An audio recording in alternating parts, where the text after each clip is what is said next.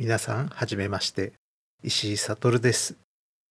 このポッドキャストでは、私、石井悟の心臓移植待機生活の思い出話をお届けいたします。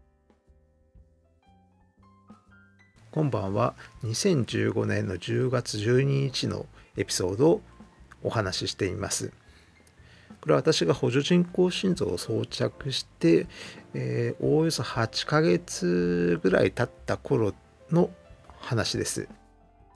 まだですね、この時期、あの会社に復職するって話は、あの調整進めている段階だったんですけれども、まだあの復職が本決まりになっていなかった時で、ちょっと私自身イライラしていました。でまあ、それ子供にも伝わっちゃうんですよね。あのまあ、分かってはいるんですけれどもあのなかなかそこ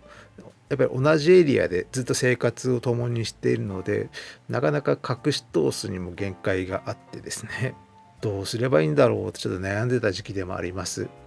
でこの日は夕方頃になってですねあの車で20分ぐらいの公園にあの遊びに行きました。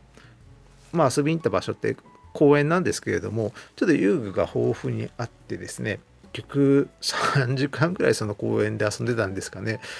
で子供たちもね私とかはね外に遊びに連れてってあげることもできないのでやっぱりなかなかそういう家の家からちょっと離れた場所で遊ぶっていった環境がすごい多分子供たちにとっては新鮮だったんだと思います。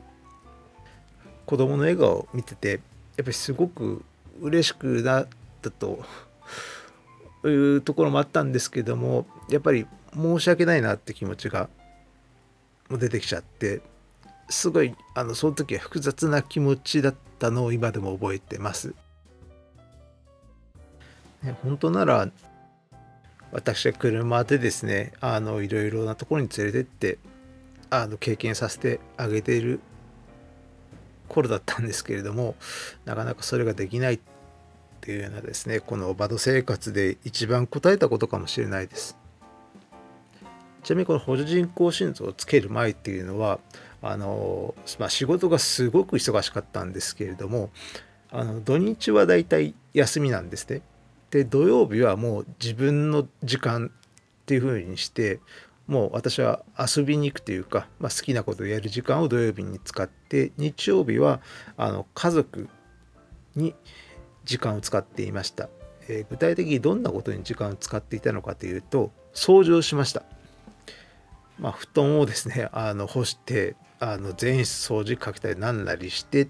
ていうのをやった上であのたまにその子供たちをどっか遠くの場所にあ例えば動物園とか大きな公園とかに連れて行っていました。ね。まあ、本当はですねあの子供たちが小学生に上がる頃には新幹線か飛行機であのもっと遠くの方にですね連れて行ってあげたいなと思っていたんですけれどもそれはまだ当分先の話になりそうですね。今写真を見ながらちょっと話しているんですけれどもまあ子供たちちっちゃいですね当時うーん多分下の子が3ちょうど3歳上の子が5歳ですかね。の頃だったのでまあこんな可愛かったんだって思っちゃいます。子供の成長って早いですね。ね私もバド生活今年でもう7年目になってしまうんですけれどももう7年まあ、ま丸6年とちょっと過ぎてるわけなんですけれども丸6年って言ったらまあ小学小学校入学してから卒業まで過ぎちゃいますからね。そういう意味で言うとやっぱりこう日本の心臓移植の環境ってあまりちょっとよろしくないなって思っちゃいます。あの私がバドを装着する時にはだいたい3年ぐらい待ちますよって言われてました。ただやっぱりその時でももうすでにこの心臓移植を待つ人がすごい増えてきたので多分3年じゃ難しくてあの3年から5年ぐらいかかるかかるでしょうというふうには言われてました。ただあのちょうど昨年まあおととしからあのコロナウイルスの件が発生しましてやっぱり件数自体はすごい落ちてしまっているみたいでね、私もねまだこの心臓移植っていうところにはたどり着いていません。ただあまり私自身悲観していなくてあのまあ体調はベストでないにしてもあのそこまで悪くはないのであのある意味今はすごい落ち着いてます。もうどっしり構えて、ね、その連絡を待っているだけです。ただあのちょっと昼過ぎまではそわそわします。なぜかというと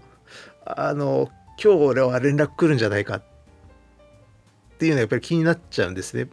やっぱりそうするとあのいろいろやろうと思ってたこともちょっと集中できなかったりしてむしろあの夕方ぐらいになるとあもう今日は連絡来ないだろうと思ってあの頭というかちょっとすっきりしてですねあのいろんな作業に取り込むことができたりします。まあ、この日のエピソードはこれぐらいにして、まあ、こんな感じでですねゆるくえっ、ー、とね、まあ、日記の内容をちょっと思い出してあの語ってみたいと思います。日記めちゃくちゃあります。あのブログ記事でだいたい700記事ぐらい書いていたんですけど実際には没後したものを入れると多分2000記事ぐらい書いているはずなのであのそれをですね一個一個開きながらあこれちょっと面白そうだなっていうものをピックアップしてあの伝えていたいければなと思っています。ね、拙い配信でしたけどもこんな感じでちょっと喋りのトレーニングを兼ねてちょっとやっていこうかなと思います。